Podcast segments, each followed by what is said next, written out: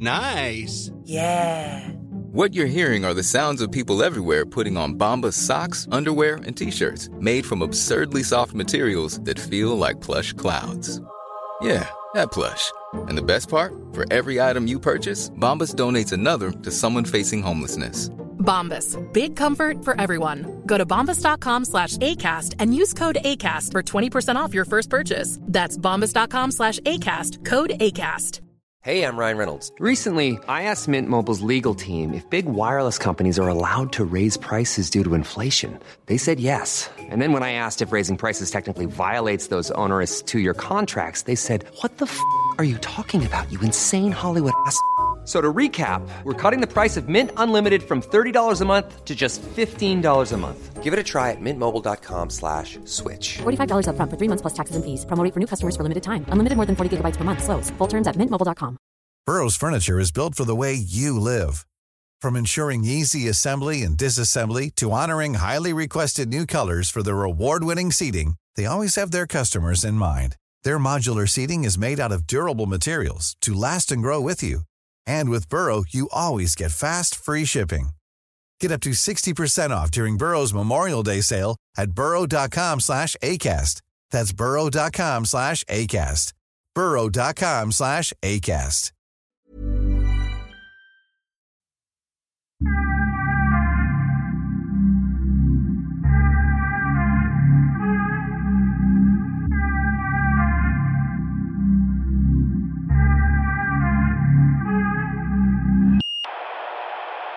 Just det, Stefan Attefall. V- Vem är det? Eh, Före detta kristdemokrat. Du vet han som var Attefallshusen. små. Ja, ja, ja. ja. Okej. Är det han som har uppfunnit Attefallshusen? Det är därför de nämnde Är det? Fast det är ju inte han som ska ha cred. Egentligen är det Birgit Friggebo. Men fast då var det ju Friggebo där, inte Attefallshus. Nej, men det var ju hon som... Ja, började. Ja. Vänta, är det här folk som lever fortfarande? Alltså, fri, först var det Friggebo. Ja. Det var ju hon som gjorde den här klassiska uttalandet på, i, i Rinkeby. Rinkeby. Där det- alla skulle hålla i Alla hand ska och säga sjunga, sjunga We shall, the- We shall overcome. Ja, Mm. Den där var dålig stämning. Vänta, har hon är, är byggnaden Friggebo uppkallad efter henne? Ja. Ja, Och Attefallshus är uppkallat efter... Stefan Attefall, kristdemokrat. Och det stannar inte där. Nej. Nu finns det Bolundare. vad, vad, vad är det? Efter Per Bolund. Är det Va? en sorts hus? Ja! Eh, hur många kvadrat är det? Vi kan kolla Jag upp det. ja, kolla Vadå, upp så det. man kan ringa en så här byggfirma och bara, jag vill ha en Bolundare. Ja, jag tror... Jag har Och, köpt mark. eh, principen med just Attefall och Friggebo och Bolund, det är att du behöver inte ha eh, Bygglov. bygglov. Mm. Du kan smälla upp det med en gång. Vad är det för korruption? Varför ska du inte ha bygglov för, För att de är deras så byggnader? små. Aha, Det är är Attefallshus också små? Ja, de var lite större än Friggeboden, men de var fortfarande små. Så det är liksom så här Ah. förenklat. Ja, men vill du ha ett extra litet fritidshus på din tomt så behöver du inte söka bygglov för det. Jaha. Bolund är 30 kvadrat tror jag. Ja, Det är ändå stort. Då Ja. kan du göra som en, om du, om, om du och din partner flyttar till ett hus så kan ni smälla upp en eh, Bolundare så kan jag komma dit och en, man, man har ofta som en gäst, into... man har ju det ofta som en gäststuga. Ja. Men många hyr ut det också som ett eh, liksom... Men varför ska du vara i lilla stugan? Om Ska jag jag vara i bjuder över stora, dig stora? i några timmar, sen får du gå hem. jag tänkte att jag skulle sova över. Men, men eh, vad är det med att sjunga We shall overcome? Nej men hon Friggebo, det finns ett klipp där det är kaos i, i Rinkeby och så åker hon och Carl Bildt som var... Du måste, dra, du måste dra kontexten. Jag tror att alla kan det. Omar, du måste Fast det är kul när man det berättar för När någon. det? Men det är Så kul när det. man berättar för här, annan. det, det som skedde, det, var, det här var ju 90-talet, 90-91. Då fanns det en, var det inte, det var det inte. Jag Då vet, fanns men det är det- ett klassiskt klipp. Då fanns det en tysk snubbe, eller tysk, eh, han, han var, hade tysk påbrå. Jon Afsonius tror han heter. Han gick under namnet Lasermannen. Känner du till Lasermannen? Så när jag var liten och bodde i Norrköping, då kommer jag ihåg att man, man blev rädd för att Lasermannen kunde komma och skjuta en.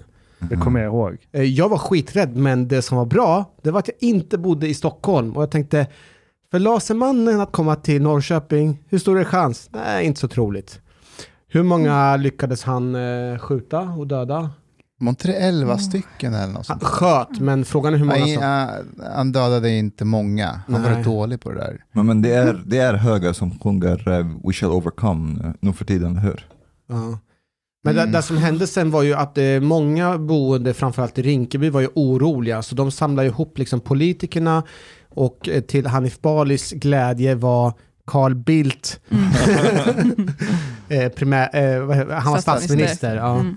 Så han kommer dit och försöker tona ner allt det här och säga att nej men det här är ingen stor grej, det här kommer lösa sig. Och när det är som mest stökigt då tar eh, Birgit Friggebo till orden och säger nej hörni, nu tänker jag att vi ska hålla varandra om händerna och sjunga We shall overcome. Ja, blommor fick de när de kom. Invandrarkvinnor i Rinkeby ville tala enskilt med statsministern och invandrarministern. Och det fick de, utan att massmedia fick närvaro. Än så länge var det lugnt i Rinkeby. Fast limousiner där väcker en viss uppmärksamhet. Men det var innan kalabaliken i Rinkeby brakade loss. Nästa anhalt för ministerbesöket var Folkets hus. Där skulle invånarna i Rinkeby få tala med ministrarna. Vi betalar besparingar med våra liv. Kan du vänta? Vi fruktar för våra liv. Kan du- Statsministern försökte vända debatten om våld och rasism inför upprörda åhörare. Det blev till en nästan filosofisk utläggning om motsättningarna i invandrarlandet Sverige. en så att säga, motsatsernas dynamik i detta tidigare så enhetliga svenska samhälle. En friktionsyta uppstår förvisso. Men det är denna motsatsernas fredliga dynamik som i mitt sätt att se betyder oerhört mycket för att vitalisera det svenska samhället. Men Rinkebyborna ville ha konkreta svar. Varför förbjuds inte rasistiska organisationer? Vad ska ni göra konkret? Det var frågan. Men det kan jag tala om att det finns fullt tillräckliga lagar i Sverige för att stoppa det. Och nu var det färdigt. Invandrarministern. Hon försökte också att vända på steken. Nu tycker jag att vi gemensamt i denna sal sjunger We shall overcome. Men det blev ingen allsång den här gången. Man når aldrig några framgångar genom att skrika. Alltså diskrepansen Ja, det är så. har aldrig varit större mellan folket och eliten eller politikerna eller kulturellt också. Alltså det är ganska fantastiskt att se även Carl Bildts blick när hon tar till orda och säger det. Bara, Ja, han hon? säger nej, nej, nej, säger han. Han inser ändå att det är liksom Ja, till och med han insåg. helt fel. Ja. Det här påminner mig om eh, för kanske fem, för tio år sedan när min kollega Rissa hade samlat ihop en hel eh, skola. Eh, nu behöver inte jag gå in på etnicitet och sådär, men det, det var en viss etnisk, eh, en etnisk, etnisk grupp som försökte trycka undan vissa få andra. Mm. Eh, och Rissa... Ja. Vi får... Är det någonting fel med Eh, Så då kommer våran chef, eh, liksom lokalpolis, eller liksom närpolischefen Jörgen Karlsson tillsammans med Rissa. Och Rissa går hem, Rissa är så här religionsintresserad, så Mm. hon har ju typ Koranen och eh, lagboken hemma. Mm. Och så, så kommer hon, och på ett pedagogiskt sätt, eh, man ska prata med bönder på bönders vis. Så först så tar hon upp den eh, Koranen, den gröna boken, och hon säger så här, den här boken, den har ni hemma, okej? Och så tar fram den blå boken, lagboken. Den här, den här gäller här i skolan. Har ni förstått? Och precis när hon håller på sådär, då kommer eh, Carl, Jörgen Karlsson tror jag, precis som Carl Bildt och bara säger nej, nej, sluta! Mot så det blir värsta pinsamma situationen. Fast hon gjorde rätt. Hon ja, gjorde det var ju rätt. bra sagt. Hon, gjorde, hon pratar med bönder på bönders vis, det är därför hon är så framgångsrik i sitt arbete. Säger man så är det ett uttryck. Ja. Med bönder på Eh, rätt och rätt. I mean, this is how it should be. Men det går inte hem om man är väldigt uh, djupt troende. Det går inte hem. Det, man, man förstår inte om man är väldigt konservativ muslim. Vad då menar du uh, Koranen bara hemma? Det är islam som, som styr mitt liv. Jag tror att även de människorna är, alltså kom ihåg att de också kommer från länder där staten kan vara dysfunktionell men också rätt förtryckande. Det staten säger, det är det som också gäller. Saddam Hussein är ett bra exempel. Ja, man, man får ju ändå säga att han var duktig på att få irakierna att förstå att så här, det här är ett sekulärt samhälle, eller så sekulärt som det kan vara. Var det när han bombade Halabja med cyanidgas eller vad det var? Jo men han, han, han försökte ju faktiskt liksom, göra Irak mer sekulär och ha religionen mer privat. De hade Allahu Akbar i deras flagga.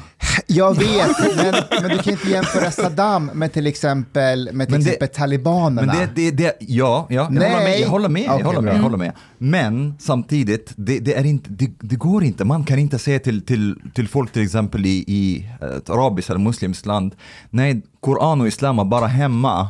Här ute i, i, på gatorna, det är bara lagen som har ingenting med Islam att göra. De kommer från, what the fuck are you talking about? Jag, det jag går tror det inte att göra så på, i något muslimskt land? Det går Eh, knappt- inte, inte, inte när- det är väldigt eh, ja, nej, konservativt land, det går inte. Ja, men framförallt vad om man jämför med, erfarenheter? nej men alltså jag tänker framförallt om man jämför med att titta på så här World Val- Values Map så går det ju knappt för något annat land överhuvudtaget att förstå exakt till vilken kontext Sverige är sekulärt eftersom vi är så extremt sekulära jämfört även med liksom modest religiösa Är, är länder. du så.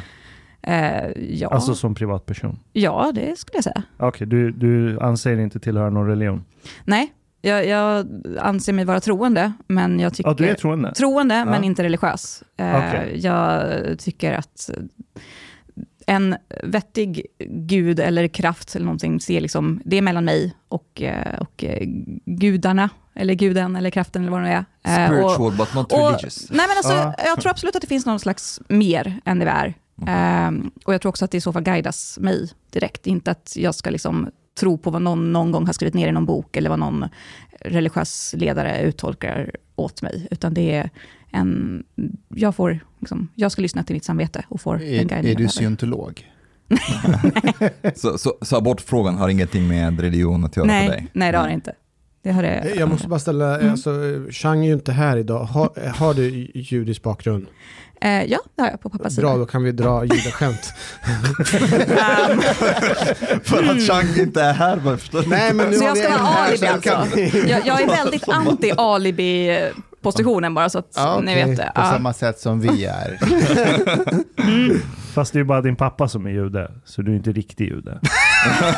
Det- Nej, det, det är det som är intressant. Jag är ju ingenting för att alla säger att jag inte... Alltså, beroende på vilken extrem tolkning man har så är jag eller är jag inte. Och det är alltid det som man, jag inte ska vara. Men, men var kommer dina föräldrar ifrån?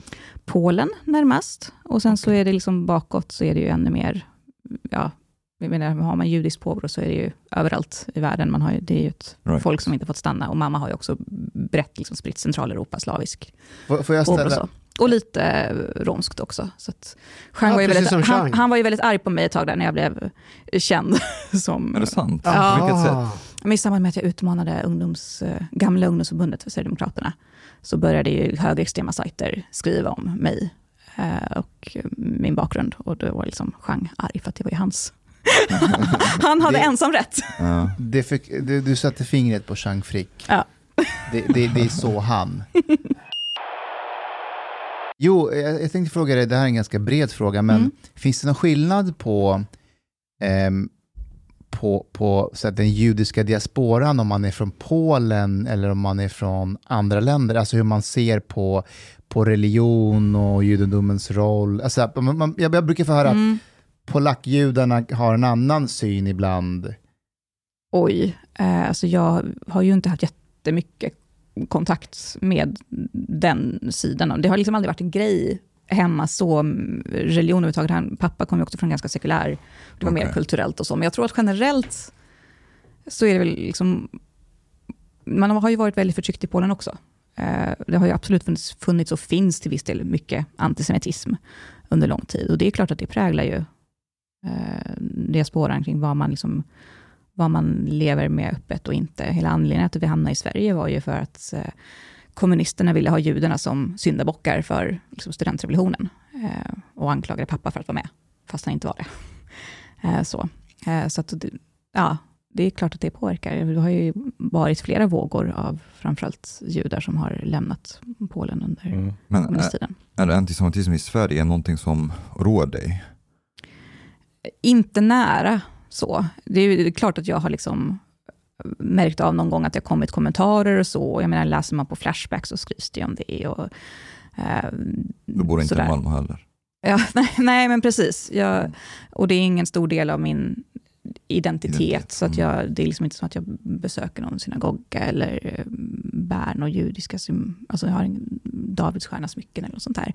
För att det har aldrig varit en del av min Men identitet. det var lite det jag försökte fiska Mm. efter och det här är min förutfattade mening att, att, att judar från Polen är inte, ska säga, lika mycket besatta av sin judiska identitet, Mm. inte besatta kanske är fel Besatt, ord, men, ja. men, men, men, men du vet att man framhäver det på samma sätt, det har varit min erfarenhet, medan andra diasporer kanske gör det lite mer. Jo, men det är klart att det finns väl en, en, en eh, viss skillnad i hur mycket man har så att säga, assimilerat sig till det omgivande samhället och därmed hur mycket plats man har låtit det ta. Min, min bild, alltså det, i den mån det har påverkat mig i min uppväxt, så var det att ja, men, jag fick fira lite fler gånger om året. Jag fick presenter på nyårsafton också, och inte bara vid, vid jul från mammas sida.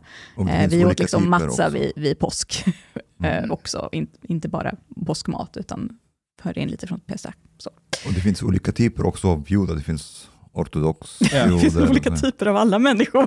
Ja, men jag menar att, Ja. uh, uh, not sects, what would be the, Nej, men det word finns for it? olika mm, drag, alltså olika. Mm, Jag tror några av de mest vocal, så här, utåtgående judarna i Sverige, det är iranier som av någon anledning från ingenstans, utan koppling till judendom, konverterar till judendom. Ah, det är. Och, Ja. så här, min freudianska analys, det är inte ens freudians, men det är att de bara vill visa så mycket det går att jag har ingenting med islam att göra. Så de Just går det. liksom fully Jew. Mm. För det är det största avståndet. Ja, det fanns en sån som eh, var med i SD för många år sedan. Och Han i Malmö, jag kommer inte ihåg vart han kom ifrån. Eller var, Hussein. jag vet, jag kommer inte ihåg hans namn, men jag kommer ihåg att det var någon SD-gala Mhm. där de tog upp honom på scen och så stod han där med sin just Israel-flagga och sin kippa Mm. och så här full eh, judisk mundering och bara basunerade ut judendom. Oftast är det också de som blir mer extremistiska, Ja. för att det, det, det, på ett sätt som vanliga religiösa inte blir, alltså även konvertiter till islam, Mm. spårar ur mycket mer än de som är födda muslimer. Ja, för det är ingen Men- andlig övertygelse som har fått dem att ändra sig. Det är att det är en identisk mark- identitetsmarkering. Typ. I det här fallet, but uh, I think like a lot of like people convert to Islam are actually really convinced. Ja, islam Yeah. kanske. Uh, but Ja. that's also the difference between Judaism and Islam. Uh, Islam and, and Christianity, like they are proselytizing religions in a way that judendom inte är. Men Like- Judendom är exklusiv Ja, klubb. precis. Det är It actually, they try to make, yeah, exactly, they make it more difficult that you can convert to, to Judaism. And also Judaism is, is different in a way that's like also ethnicity. Mm. You can't be ethnically, like you can't actually show it in your DNA. You cannot have like a 23andMe DNA test and like it shows that you're Oh, you're 90% Muslim. Muslim. Yeah, Yeah. exactly. This doesn't go. Ja. Mm. Ingen disrespekt mot judendom och islam, men är det inte lite så här, har man inte lite låg värdighet när man tillhör en klubb och bara alla kan vara med, varsågoda, välkomna. Som Sverige. Va?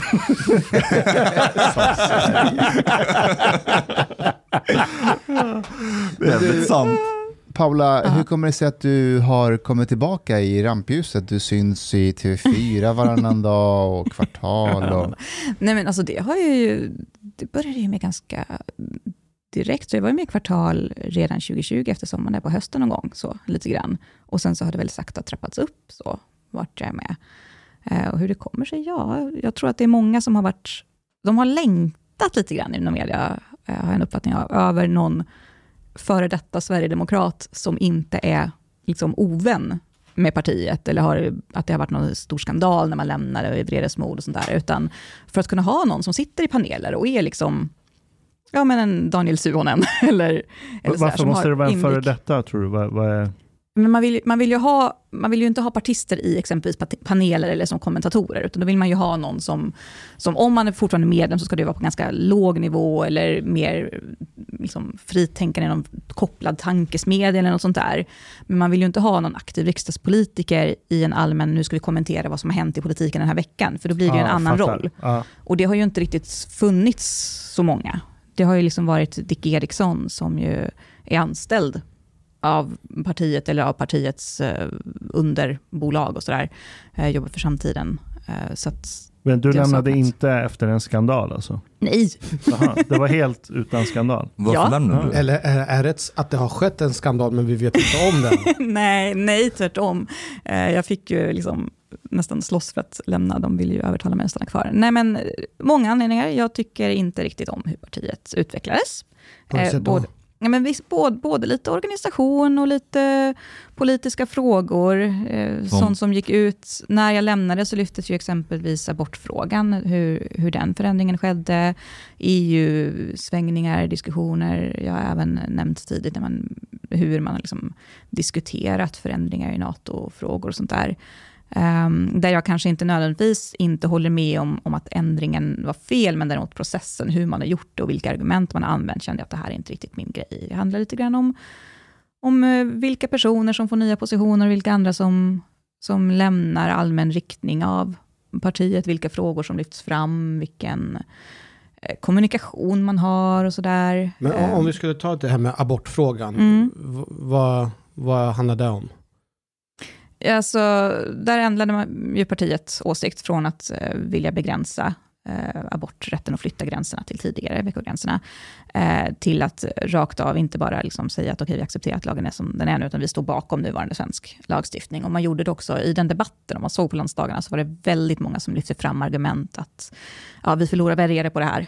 Eh, Mhm. och, och det har varit svårt att försvara det i valrörelsen och sådär. Eh, Och vad och det, tänker du det då? tycker inte jag. Jag vill inte vara med i ett parti som eh, tänker valtaktiskt. Jag vill vara med i partier som har åsikter och står för det de tycker och argumenterar eller byter åsikter för att de har fått mött bättre argument. Eh, och där man fortfarande har en stark ideologisk liksom, grund. Nej, det är på grund av att den principen eller på grund av att abortfrågan är väldigt viktig för dig?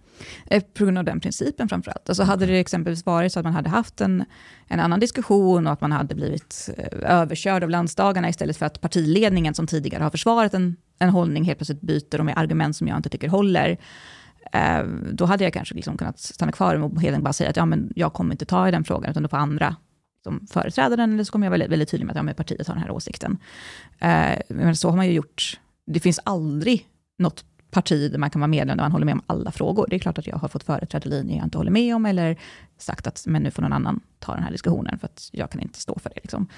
Ehm, men principen där kring hur och varför man ändrade Mm. och sen i kombination med att det var, det var, det blev mer och mer över tid där jag kände att, jag satt ju liksom i yttersta partiledningen, jag satt i verkställande utskottet. Och den sista tiden där så var det nästan inga möten vi hade utan att jag lämnade in minst en reservation. Och någonstans så känner man att det blir liksom, det finns en gräns kring hur mycket jag kan sitta kvar i ledningen eh, och inte känna att jag håller med om beslut man fattar och hur man argumenterar.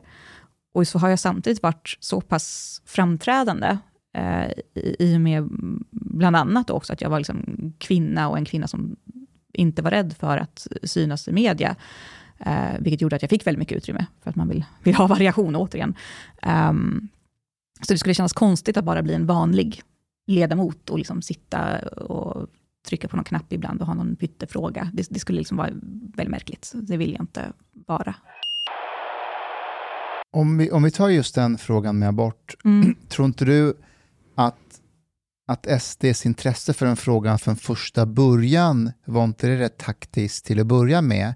Alltså var det så här, jag förstår att Mm. invandringsfrågan, Mm. eh, eh, jag förstår att den är mer så här, det här är viktigt, det är Mm. inget annat parti som pratar om det på det här sättet, vi borde prata om det för att vi bryr oss om det. Mm. Men, men abortfrågan, om jag får spekulera, Mm. till att, att den ens togs upp, var inte det taktiskt att det var så här, vi är ett konservativt parti och därför borde den här frågan, ingen tar ju det här, vi borde ta den. Alltså abortfrågan togs inte upp av SD.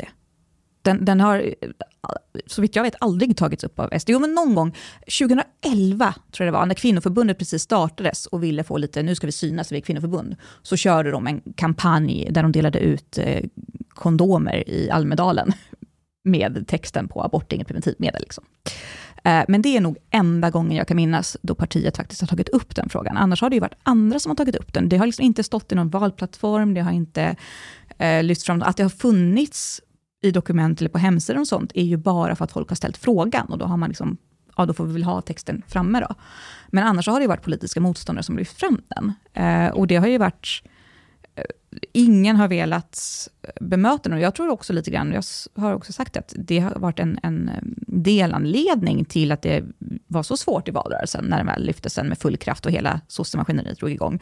För att ingen ville någonsin diskutera den. Ingen ville lyfta fram vilka argument vi hade eller, eller svara på frågor. Varje gång det skrevs någon, någon artikel så var det så här, ah, men kan vi skicka någon från kvinnoförbundet? Eller vem, vem kan ta det här? Och så var det i princip ja, men Julia Kronlid som hade den här auran av kristna ledamoten som, som kämpade för de ofödda och sen jag som började ta i den när jag var jämställdhetspolitisk talesperson och även presstalesperson för SD Kvinnor först. Eh, och sen höll kvar i den liksom, för att jag eh, ja, hanterade jämställdhetsfrågan. Men det här låter ju som klassisk partipolitik. Det känns mm. som att, gör inte alla så?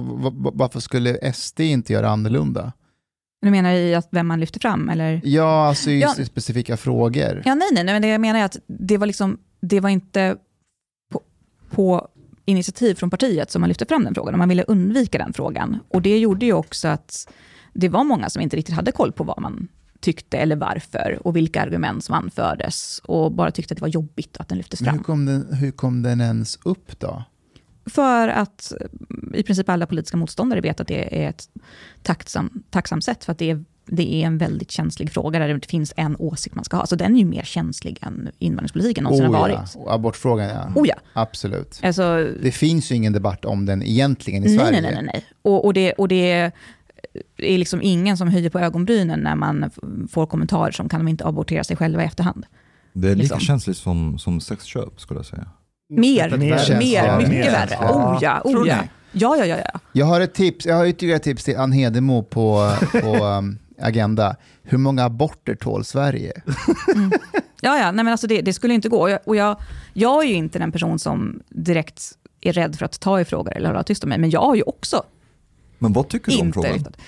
Uh, jag tycker personligen att vi borde sänka gränserna uh, för fri abort. Eh, och jag tycker att man framförallt bör eh, jobba med, eller ha någon slags grundtanke att varje gång en abort sker så är det någonting som har gått fel. Antingen har det varit något preventivmedel som inte funkat, eller så har det varit något sexuellt övergrepp, eller så, så är det en situation som man inte förväntade sig skulle ske, där man inte kan uppleva att man får tillräckligt stöd från omgivningen eller någonting. jag tycker att man bör, mot bakgrund av det, kunna tänka sig att ha en nollvision i det att vi ska försöka lösa alla de andra problem som gör att det finns situationer där abort idag ses som den enda möjligheten. För det borde kunna gå att lösa många, många fler fall. Vi borde kunna bota fler sjukdomar, ge bättre socialt stöd, få bättre preventivmedel och vad gäller att få det så tidigt som möjligt så skulle det liksom kosta en spottstyver att ge alla fertila kvinnor Eh, möjlighet att hämta ut gratis graviditetstest en gång i månaden. Jag, jag räknade på det någon gång och grovt räknat med liksom stora gränser så skulle eh, marginal från att man liksom i princip fick mens när du var 10 år och var fertil tills du är liksom 50 eller något sånt, så skulle det kosta typ 5 miljoner att ha en gratis gravtest i månaden att hämta ut. Och då behöver man inte ens liksom skicka hem till folk eller, eller ha någon administration, utan du får bara hämta liksom om du vill. Och det behöver inte registreras någonstans. Och då skulle man kunna få veta det mycket tidigare och kunna slippa sena aborter. Till, till vilken vecka skulle du vilja se den sänkt? Ish. nej men alltså, vecka 12 är ju inte en slump att det har varit i många, många andra länder. Det är ju också där man ser liksom rent biologiskt naturliga eh, aborter, som kallas, eller tidiga missfall, eh, är ju runt vecka 12 som risken minskar väldigt drastiskt. Det, graviditeten går liksom in i annat skede, närmar sig andra, andra trimestern börjar. Så det är vecka 12 eh, du tycker är mest? Vad är gränsen? Jag tycker att det är en rimlig gräns att ha för helt fri abort. Ja. Vad är gränsen idag? 18. Och sen så kan, man, eh, kan det beviljas i fyra veckor till eh, av Socialstyrelsen. Men då är det ett foster eller? Ja, jag säger att det är.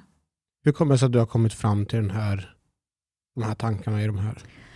Det började egentligen när jag, ehm, jag bodde utomlands eh, något halvår. Eh, och då, det gjorde, fick till full effekt att jag faktiskt började läsa eh, nyhetstips och åsikter från min pappa mycket mer än vet, man är hemma och ser sådär.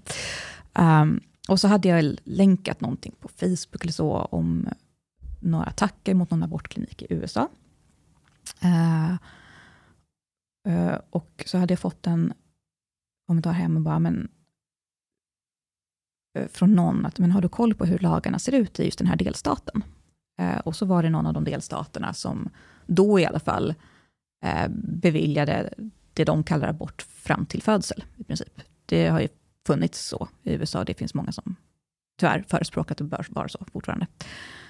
Um, och det chockade mig när man läste på hur det går till och att det finns de som tycker att det går så sent.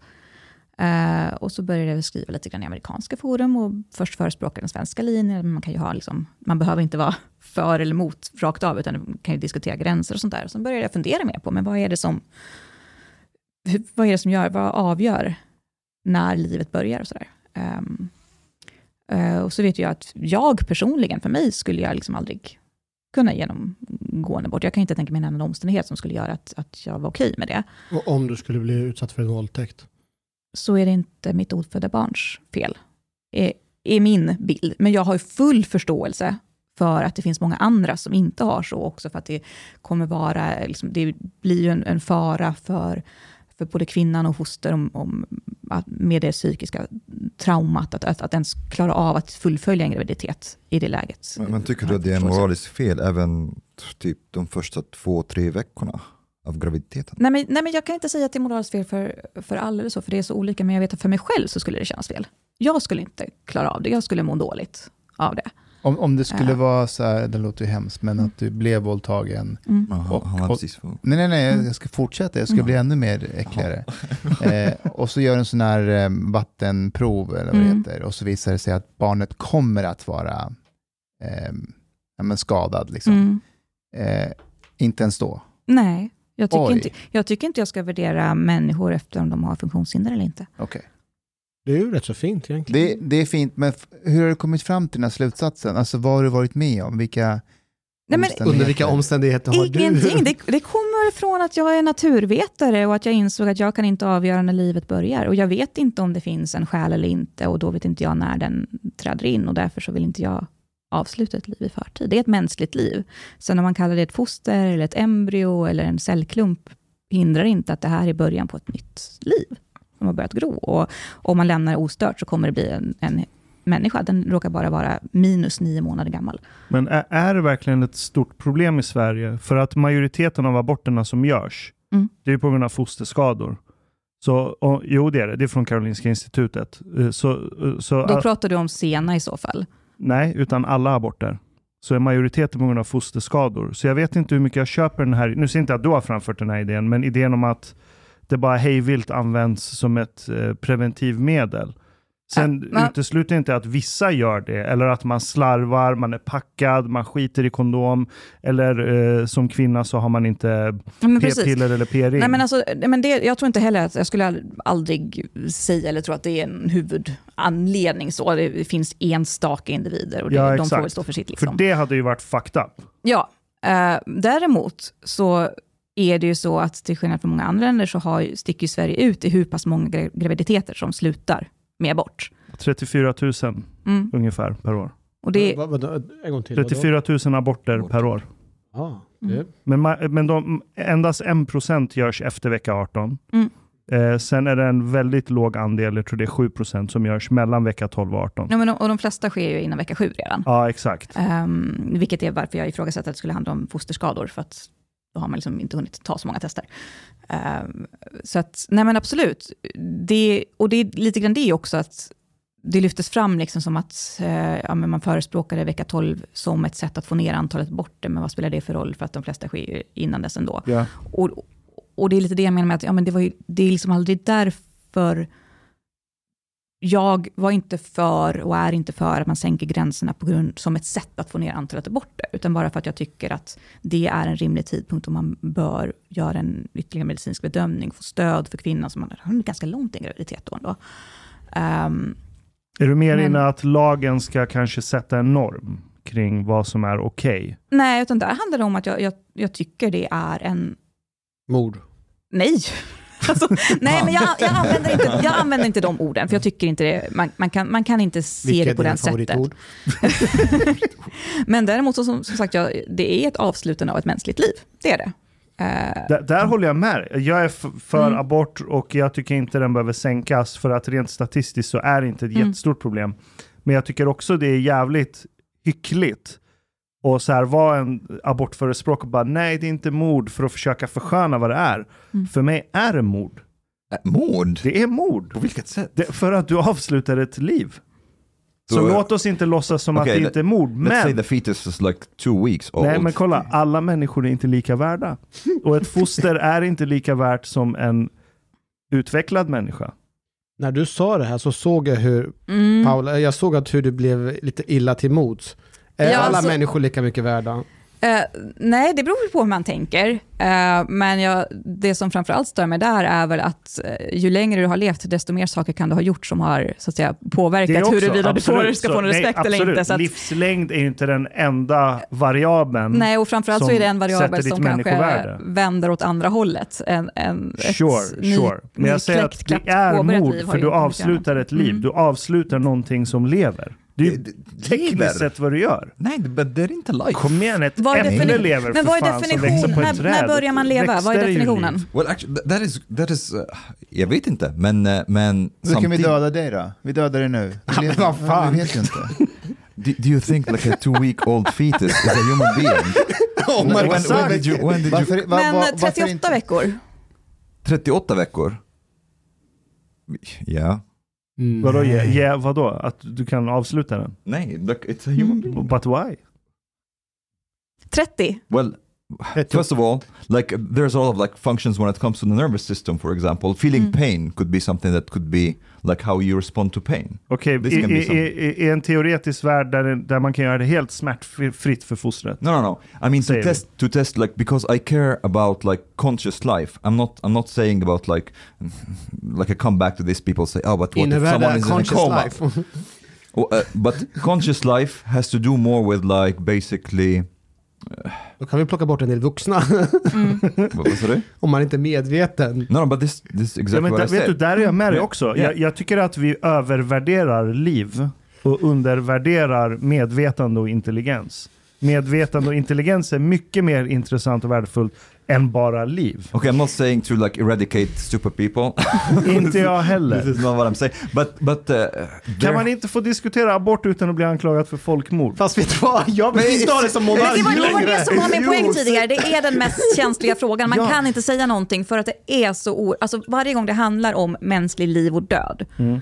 så är det oerhört känsligt. Om det då dessutom handlar om något så oerhört känsligt som att man väntar ett nytt liv, eh, som inte har någon talan, som inte Ja. har gjort någonting än, Mm. som oerhört många längtar efter att få sätta till världen, då blir ju det är ju extremt känsligt. Det, det går liksom inte att tala på ett eh, neutralt och bara avslappnat, nu ska vi värdera fram och tillbaka här och se hur det fungerar sätt. För att det kommer alltid blandas in känslor, vilket är fullt naturligt. Det är fullt naturligt, men just därför tycker jag det är viktigt att man kallar en spade för en spade, just i en Mm. sån debatt. Och det är därför jag vill vara tydlig med att det är mord, men alla mord är inte lika hemska. Och en kvinnas rätt över sin kropp och på ett liv som parasiterar på kvinnans resurser, så är, nu är det feministen Ashkan som talar här. Jag har en idé. Nej men det är feministen Ashkan. Ja. Kvinnans rätt över sin kropp och ett liv som växer i dennes kropp är mycket högre Mm. än att det ska komma någon liberal, oh, vi ska vara progressiva här och bara sätta en... Men den är ju i hennes mage fram. eller förlåt, Men det- konservativ. Var det jag tänkte hade, om man skulle komma på en funktion, om man skulle kunna ta, ta ut det här eh, embryot eller fostret Mm. ifrån magen och sätta det någon annanstans. Now we're talking. Ey, det var ju det här jag tog upp! Och det är det Jaha, som vad är... Då? Alltså, När vi satt här med, eh, vad heter han, Fredrik Andersson. Aha. Jo, men att, Mm. får jag bara avsluta? Alltså att, att du kan ta ut det Mm. väldigt tidigt och säga så här, vi kommer, i- alltså det blir... Staten surrogat, går in. surrogatadoption typ. Exakt, Staten, staten exakt. går in. Fråga. The, Vänta, vi, vi är inne Wait, på något. yeah, yeah, but- Omar. just just second, best.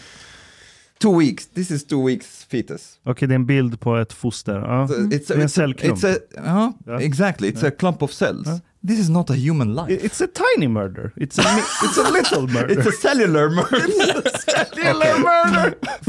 Det är självmord. Vänta, var Omar, vi? vi pratar om någonting viktigt här. okay. Yeah. Om man kan dra ut embryo. Ja, nej, men för att det, det kom ju några nya riktlinjer, för man har ju utrett det här från Socialstyrelsen, från läkare och sjuksköterskor, och just då, ska man se över gränsen eller inte, och hur ska man framförallt hantera när det kom fram just att eh, foster adopteras eller aborteras i, och, och är liksom, skriker när de kommer ut ur kroppen. Eh, eller föds ut, vilket man i princip gör när det är en väldigt sen abort. Och hur vårdpersonalen ska hantera det här. Eh, och det, de här traumatiska, mycket, mycket sena aborterna. Så har man ju diskuterat frågan där.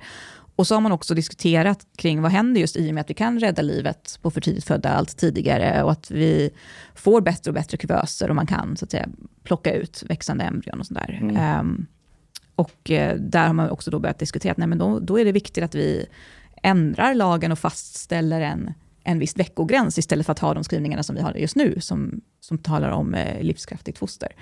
Uh, vilket jag tycker sätter fingret lite grann på det. Då handlar det om att man faktiskt vill döda vid ett visst tillfälle, för att man skulle kunna låta liven fortsätta och, och få sina fullvärdiga liv som människor.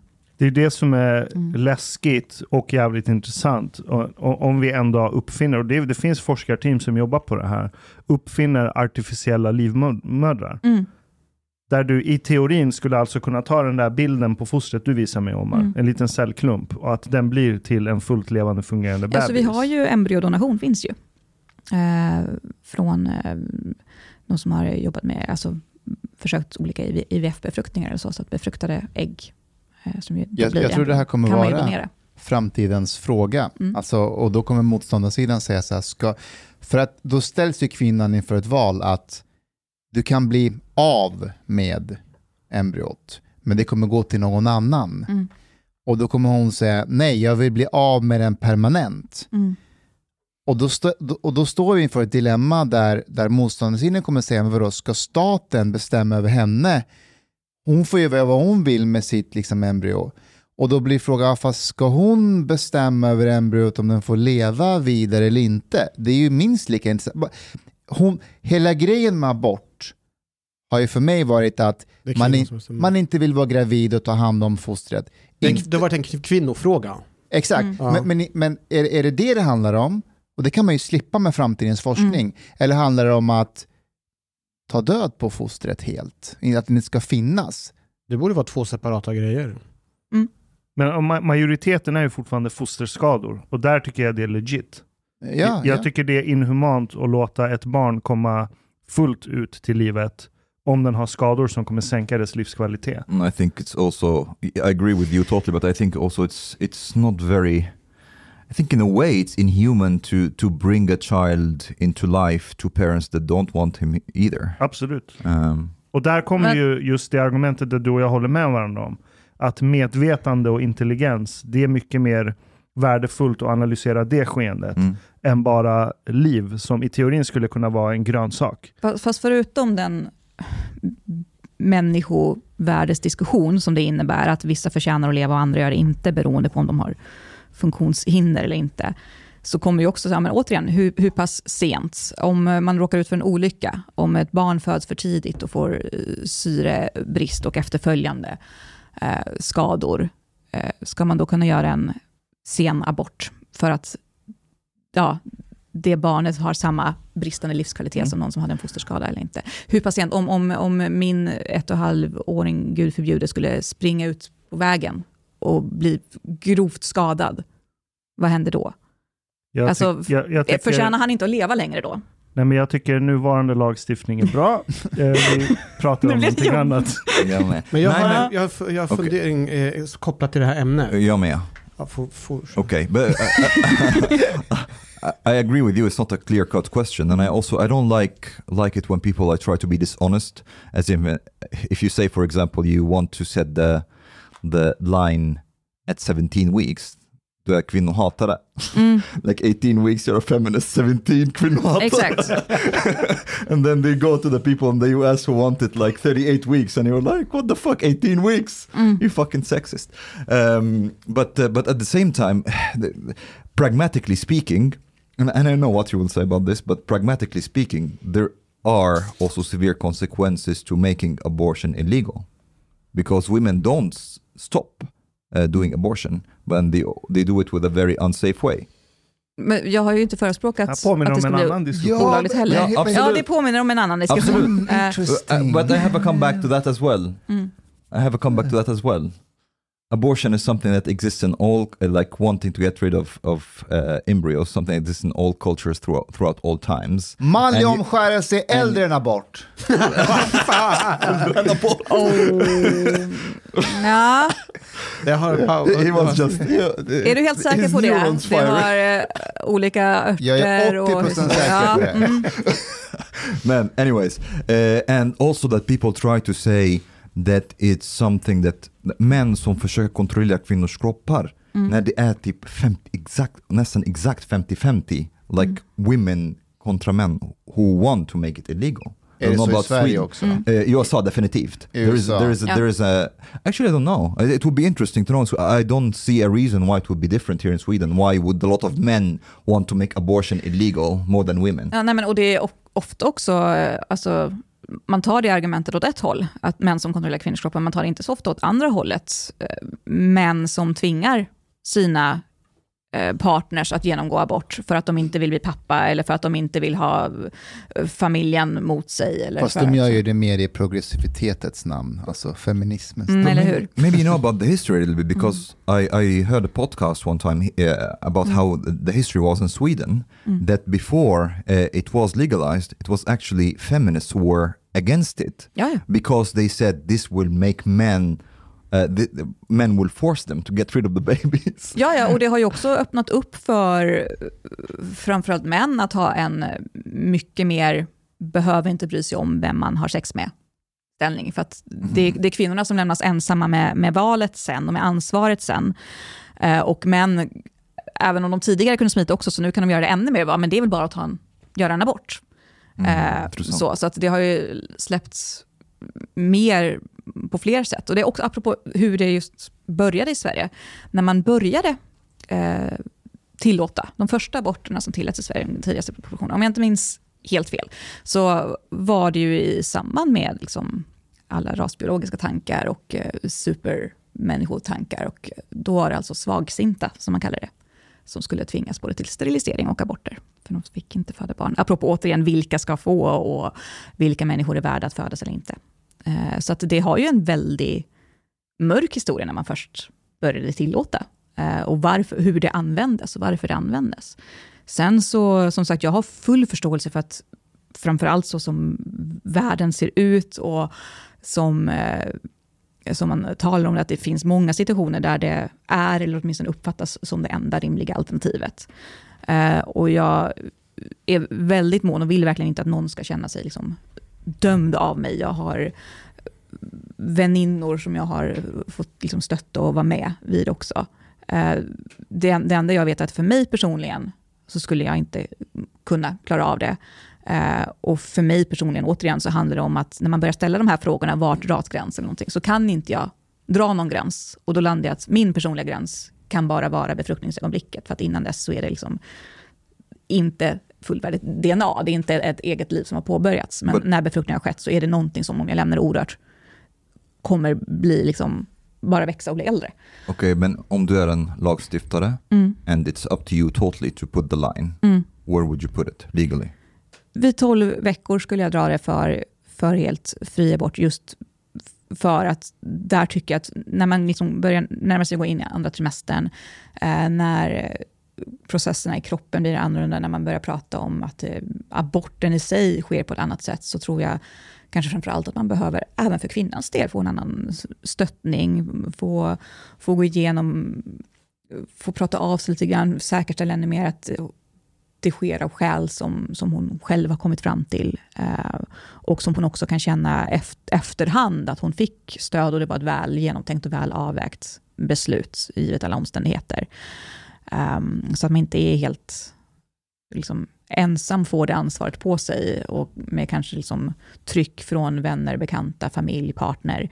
Eh, och, och bara förvänta Man pratar mycket om att eh, just det här att det skulle vara att ta ifrån eh, kvinnor deras självbestämmande rätt och bara vara hemskt. Men jag, jag tycker också mycket att man, man ser då inte nackdelarna med hur det är just nu och hur, eh, hur tungt det ansvaret kan vara och hur lätt många andra gör det att fly undan genom att säga att det där är väl inget stort beslut, det är ju bara att Vänta, finns det en märka själv. opinion som säger att om man sänker abortgränsen till 12 veckor så tar man ifrån kvinnorna deras bestämmande rätt? Eller om man tar Ja, det är ju det det handlar om. Alltså det, det, det, det är ju det, alltså de feministiska argumenten för, det är ju en kvinnorättsfråga. Kvinnan måste ha själv, rätt att bestämma själv eh, om abort till just vecka 18. Av någon anledning så har man valt att den gränsen är optimal.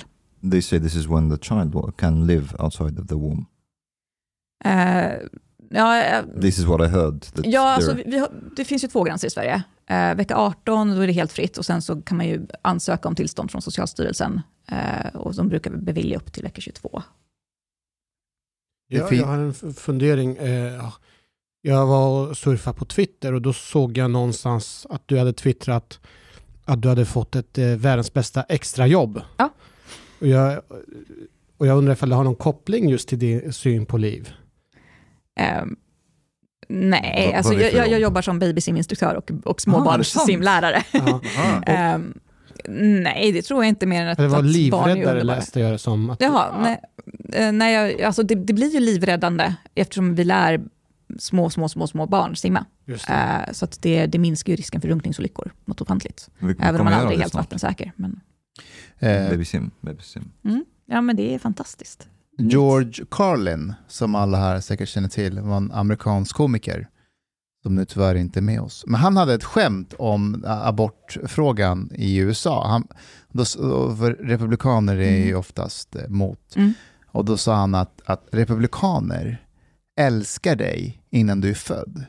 Men så fort du har fötts, då skiter de i dig. Du And får, they send you to war. exakt, du får inga bidrag, du är on your own. Men innan så älskar de dig. Mm. Jag hade faktiskt väldigt Mm. svårt att se... Jag var extremt anti anti-abortmänniskor Mm. väldigt länge. Det är på senare år jag har full empati för, nej men på riktigt, människor som verkligen ser det Vad som beror det att... på? Jag vet, jag vet inte, men... vad Är det alla dumma människor eller? Nej, nej, men alltså den här sy synen att så fort befruktning har skett Mm. så är det ett liv. Jag kan empatisera med den, men jag sympatiserar inte med det. Mm. Jag är fortfarande radikal ar- abortförespråkare, men jag Hur kan... fa- sent? Så här, det, det där är en sån här fråga, det är som typ, alltså just sex Mm. Och liv. Mm. Det, det är så här, hur mycket vi än har försökt brottas med de frågorna i över tusentals års tänkande och filosofi, så kommer vi typ ingen vart. Mm. Och det säger någonting. Det säger att det här är frågor som vi inte kommer kunna med vår så här autistiska, matematiska eh, syn på så här ingenjörsaspekten av att försöka lösa problem kommer vi inte kunna komma åt sex och samlevnad. Vi kommer bara behöva sätta en väldigt godtycklig gräns som blir en kompromiss mellan att folk blir rasande och gör revolt till att saker och ting funkar helt okej. Och jag skulle säga att i Sverige funkar det helt okej för att okej, det är 34 600 aborter tror jag förra året, någonting sånt. Men majoriteten är foster på grund av fosterskador, så det missbrukas inte. Eh, och eh, det är bara 1% av aborter som görs efter vecka 18. Så där blir jag lite så här, ah, ja, it kind of works. Jag, jag vet inte mer vad jag ska säga om det. Det är som samtycke. Det går inte att sätta en svartvit gräns på hur du får samtycke med en annan person innan ni ska ha sex. Jo, ja och nej. och bank-id.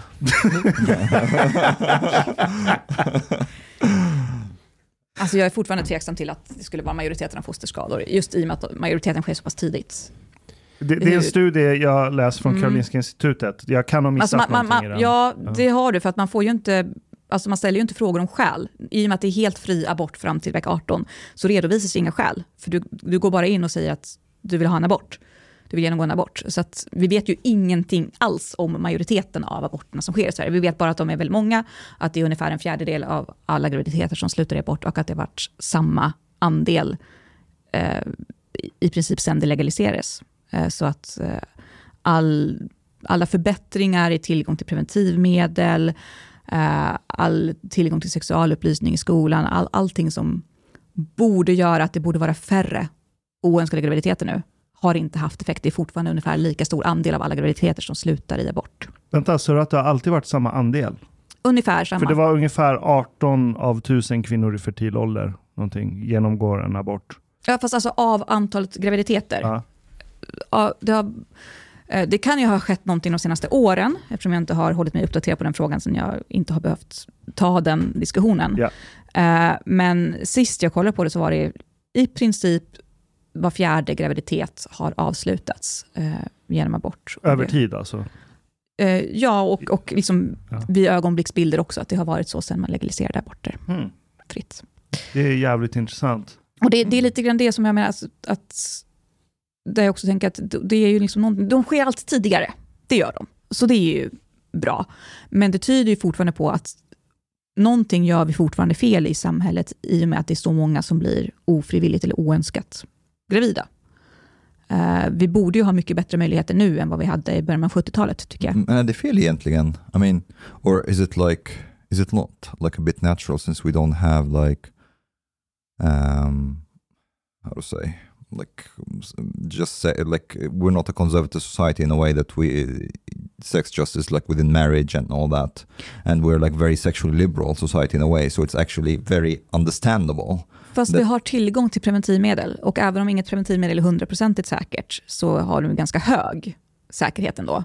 Absolut. Och, och, och det har ju kommit fler över tid och de har ju, eh, man har fått mer information om säkerheten och man kan kombinera. Och det är där jag tänker att någonting har man ändå gjort fel när vi trots mycket bättre tillgång till preventivmedel och kunskap om preventivmedel så är det fortfarande lika många ungefär som blir gravida och inte vill behålla sina barn. don't you, don't you think that there can be yeah i agree with, you of course that you know now we have like much much better access to like preventive medicine and so and so on but don't you think this has also been cancelled out to some extent to the degree that casual sex has been acceptable for example Vi, vi, kan ju, vi har inte mer liksom, casual sex nu än vad vi hade under hippietiden. 70-talet och slutet av Is this actually true or is this a, is this a myth? Because like fr- from what from what I this is interesting because Du önskar att du levde på den Nej, tiden. nej, vänta, vänta. The thing is, har jag verkligen gått miste om? the hippie movement, the hippie movement was not it's, it was a counterculture movement. Mm. It actually was Det not var inte sexualiserat It var- was mm. never like really representative of the whole culture or society in Mm. that way. It was a movement within society. That doesn't mean that like basically the average person Men det är det jag tänker också, same- att det Ja. var en liten grupp människor som låg väl, knullade väldigt mycket. Och Men tog att droger. Och tog droger, men majoriteten gjorde det. Jo, men alltså, absolut, visst. Men jag, jag, jag tror väl ändå att man har kunnat uppleva någon slags, de senaste eh, decenniet åtminstone, så har åtminstone jag upplevt att samhället har gått i en mer moralkonservativ riktning vad gäller sexuella relationer. Ja och nej. Eh, jag, jag tror att det, är konservativt på ett sätt att uh, I think feminism, or like at least Swedish feminism, has has a more conservative or more antagonistic syn, syn på, på manlig sexualitet Mm. på det sättet. But I don't think that casual sex in itself um, has become more stigmatized in society at all. I think it has been, at least it's not what I think. Casual sex is more stigmatized now. jag, jag ska inte säga... Mm. Fast kidsen ligger ju mindre idag. Mm. Men det behöver inte ha med en moralisk Yes, syn Det är mer att de är på Instagram. Ja, exakt. De, de, de vill visa att de har sex. Exakt. Ja, de exakt. har det. Nej, men det där är sant. Det finns ett fenomen bland ungdomar nu där de går in i butiker, tar på sig fett dyra plagg och Mm. tar selfies och lägger ut det. Sen går de och bara hänger tillbaks plagget och går hem. För de lajvar liksom självförverkligade typ. Mm. Like the people who take like uh, selfies next to yachts that they don't own. Exakt. Det finns, det finns ett bolag i Ryssland som erbjuder det som tjänst. Är det Ja, de tar, jag tror 50 dollar. Not anymore. Ja, de är kanske sanktionerade, jag vet inte. Men de har typ en privat jet och en privat helikopter som är så snyggt inredda. Och så får du en kvart där inne för 50 dollar för att ta selfies. Och så kickar de ut dig. Vad jobbigt om de bilderna man lägger upp att det är samma så här bakgrund. samma interiör. Ja. exactly. Du, har, du är fortfarande med i, eh, inte Lottakåren, förlåt. Jaha, men, ja. är det Lottakåren? Hemvärnet. Ja, Hemvärnet. Lot- Lottakåren och Hemvärnet, ja. Varför, eh, du, du har ju haft så här intresse för det ganska länge vet jag. Mm. När, var, när gick du med i det? Eh, Jag gick med i Lottakåren 2012 har jag för mig och jag gick min grundutbildning där 13-14 någonstans och fick min krigsplacering 2014. Vad är Lottakåren? Lottakåren är ju en av de frivilliga organisationer som vi har i Sverige som eh, ja, har olika roller i, i försvaret, inom Försvarsmakten och utbildar eh, olika delar. Traditionellt sett så var ju lottakåren eh, den organisation där kvinnor eh, organiserades just för händelse av, av krig och kris och var liksom sjukvård, matlagning och så. Det är också- också mycket av de eh, positionerna som fortfarande tillsätts och utbildas inom lottakåren. Eh, stab, Är lottakåren bara för kvinnor? Lottakåren är bara för kvinnor. Eller de som identifierar sig som kvinnor? Jag vet inte om man har fått några sådana fall och behövt ta ställning till igen faktiskt. Men man behöver inte göra lumpen för att vara med där eller? Nej, det behöver man inte göra. Okej. Ehm, däremot så bör man väl genomgå alltså utbildningar ifall man vill ha en vidare position och engagera sig inom hemvärnet. Jag, jag gjorde ju tyvärr inte lumpen, jag sökte men eh, jag sökte vidare till eh, tolkskolan bland annat. Eh, Mhm. Tolkskolan? Ja, och där är det ju Aha. väldigt, väldigt... eh, Jag, jag kom vidare till antagningsprövningen, men, men sen så tar jag bara ut 20 om året. Något sånt där. Eh, För de som inte känner till att kunna bli antagen till tolkskolan, det, det är Det inte är vem- premium. Det Ja. är bland de vassaste Ja. knivarna i Mm. knivlådan. Hur många språk behöver man Hon kunna? blev ju inte antagen. Nej, men hon var ju med. hon var tillräckligt vass, men inte... Var det dina värderingar kring abort som gjorde att du... Nej, det var nog att jag eh, kvällen innan vi skulle skriva provet, man får ju hem så här, eller då var det i alla fall så fick man typ 200 finska glosor som man skulle lära sig. Eh, och så skulle man skriva prov på det, man fick dem en vecka innan provet och sen skrev man det där. Ehm, och jag var dum nog att kvällen innan eh, eh, min extra mönstring så eh, gick jag på nation, för vi hade landskap på nation och jag valdes till eh, lördags eller söndagsbrunchvärd, tror jag det var då. I Uppsala Eh, eller? I Uppsala. Vilken Eh, nation var du med? Vedala. Aha. Jag är född i Västerås. Så. Ehm, och jag var yngst vid honnörsbordet. Eh, och istället för att gå hem och plugga som jag hade tänkt, så eh, lät jag mig övertalas och, och stanna kvar. Så jag var nog lite bakis när jag gick till extra prövningen och hade inte pluggat sista kvällen som jag borde. Ja, du får skylla Jag, jag, jag, jag skyller mig själv ganska mycket för det. Men så. har du gjort den här krigsutbildningen hos hemvärnet? Ja, men precis. Då har Ja. jag gått det via lottakåren Ja. och hemvärnet sen. Så att då har man ju eh, två veckors grundutbildning, bara allmän. Får man skjuta? Det får man göra. Men uh, how long Jag is grundmilitärutbildning? GMU, eh, tre månader var det när jag... Mm, vanliga GMU är tre månader och sen så får man befattningsutbildningar efter det. Shit, maybe we should do it. Jag har Så anmält eh, mig till hemvärnet. Ja, men Mm. Men, ja. Mustafa, du behöver då? man eh, gå på grundmilitärutbildning innan? Du måste väl ha medborgarskap? Du måste Ja, vara medborgare. Du får vänta. Ja, Man kan inte det är lita sant. på dig. But- Problemet det är sant, but, but samtidigt de säger att total, um, totalförsvarsplikt Mm. like, gäller alla. Japp. Ja, inte Om- bara medborgare. Men alla får ju inte vapen. Alltså totalförsvarsplikten. Du måste, Totalförsvarsplikten du måste innebär att du ska göra dig. Förra saker. avsnittet så pratade du om att vi ska kicka ut folk som inte ska vara kvar i landet på grund av asylskäl. Nej, det gör det inte. Ja, that, that we're here illegally. I'm not here illegally man. Nej, men de som, inte, de som inte hade asylskäl, vi ska ompröva och se ifall man fortfarande har asylskäl. Tänk om det visar sig att du inte kommer ha asylskäl. Egypten har ändrat sina lagar och regler. Du är välkommen tillbaka till Egypten. Då kommer inte du ens få chansen att få ett medborgarskap. Så du måste bestämma vilka, eh, vilka a inriktningar du ska... so. Ja, du har ju anknytning Ja. till landet. Mm. Ja. Du, ja. Jag har en fråga till Paula. Mm. Ehm, din, eh, ditt intresse för just eh, Försvarsmakten och Mm. lottakåren och sånt där. Ehm, hur har det varit under de åren du varit aktiv i SD när det kommer till NATO-frågan? För jag kan Mm. tänka mig att du har varit för ett NATO-medlemskap. Nej. Tvärtom. Intressant. Nej men alltså, så här. Däremot så, jag, jag tycker ju om att vara lite annorlunda än andra. Eh, Så att jag är, Du verkar vara lite grann som Chang, lite trotsig. ja, Bara det, det kanske är någonting med påbrån där. Eh. Så, ehm, vi har nog pratat om det någon gång, jag och Chang faktiskt, att vi är på många sätt väldigt lika och på många sätt väldigt, väldigt olika. Ehm, men jag vill helst vara eh, alliansfri.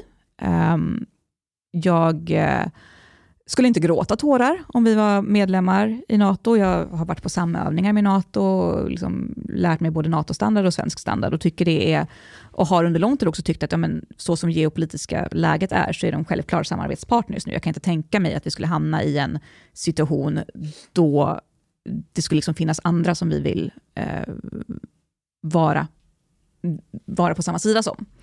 Eh, däremot så tycker jag att rent principiellt så tycker jag inte att man ska gå med i liksom förhandsallianser. Jag tycker att det är viktigt att ska vi skicka svenska medborgare i strid i något annat sammanhang än att försvara Sverige, så bör det vara extremt tydligt och får inte finnas minsta tvivel om att det är de dåvarande svenska politikerna i den situationen som har tagit, gjort en omvärldsanalys och tagit aktiv ställning för att vi tycker att det här är ett läge då vi vill och då ta vårt liksom medmänskliga eller västliga eller vad det nu är, ansvar och eh, delta i en militär insats. Eh, och jag tycker också, vilket nu har visat sig eh, i situationen just nu, att det bör man göra alldeles. Alltså jag vill, jag vill all, vare sig att man ska vara förhandsbunden och lova att vi ska delta i en insats, eller känna sig låst av att men de är inte med, så då hjälper vi dem inte. Om man tittar liksom på na, hur NATO agerar nu, att man lämnar Ukraina i sticket för mm. att de inte är medlemmar. Jag vill inte vara med i en sån allians heller. Men, eh, utan jag tycker att man bör ta ställning till hur ser situationen ut nu? Är det här någonting där vi tycker att vi bör delta militärt eller inte? Men på vilket mm. sätt skiljer sig det från ett så här försäkringsscenario? För du måste alltid betala en premie för att få en försäkring. Mm. Och jag ser NATO rent enkelt som en försäkring egentligen. Mm. Ja. Men du kan inte få en försäkring utan att ha betalat premien. Det är inte den bästa Nej, försäkringen. Skillnaden här är ju nu att i försäkringen ingår att du ska själv agera. Ja, och, precis. För det, men det, det gör inte vanliga försäkringar. Ja, men det är en försvarsallians. Så du agerar med proof of work, med pengar i en hemförsäkring. Mm. Och I det här fallet så betalar du med att du säger att vi kommer skicka x antal... Och pengar. Skillnaden är väl att om, om min och grannes hus brann ner... Okej. Okay. Du har lyssnat så här långt. På sista måltid. En mycket fin radioprogram i Sverige. Du tycker det är mycket trevligt. Men, min vän, lyssna på mig nu. Du har inte betalat biljett på klubbista måltid. De har blate grabarna dom behöver pengar. Flis. Lax. Stolar. Dirabilar. Lix hotel. Du vet. Do måste du betala om du ska lyssna mer. Du får man gaflera avsnitt också. Paket erbjudande, helt enkelt. Les i beskrivning for avsnitt, där det finns information för att bli medlem på klubzista måltid. Det kostar som en mycket liten kafe late ute på torget. Per månad. Lätt som en plätt. Tack,